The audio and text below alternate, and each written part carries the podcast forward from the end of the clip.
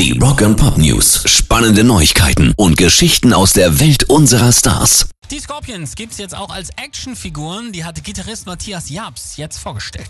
Nice outfit, great looking guitar, and mouth open as always. This is the Rock Iconic Collector Series.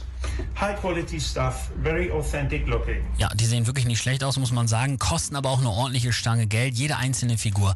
155 Dollar. Rock and Pop News. Immer mehr Musiker steigen in den Verkauf von NFTs ein, also kurz gesagt, sie verkaufen Rechte an ihrer Kunst, an ganz normale User. Das muss auch nicht die Musik sein, das können zum Beispiel Fotos sein, kleine Grafiken. Und jetzt ganz neu mischen auch Nirvana mit. Die feiern ja 30-jähriges Jubiläum von Nevermind. Und da kann man jetzt Fotos eines noch nicht veröffentlichten Shootings kaufen. Und dass das Ganze aber auch kräftig nach hinten losgehen kann, das zeigt aktuell Ozzy Osbourne. Der hat nämlich kleine Fledermaus-Grafiken verkauft. Klar, Ozzy Fledermaus. Durch einen Trick haben Hacker in diesem Zuge aber von Ozzys Fans rund 41.000 Dollar gestohlen. Das ist natürlich scheiße.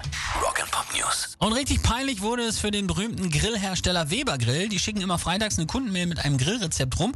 Und ausgerechnet letzten Freitag, als der Tod von Meatloaf bekannt geworden ist, hatten sie natürlich zufällig ein Rezept für eine gegrillte Frikadelle auf Englisch Grilled Meatloaf. Und viele User haben das als PR-Aktion ohne Fingerspitzengefühl missverstanden. Deshalb gab es von Weber Grill jetzt ein ganz großes Sorry.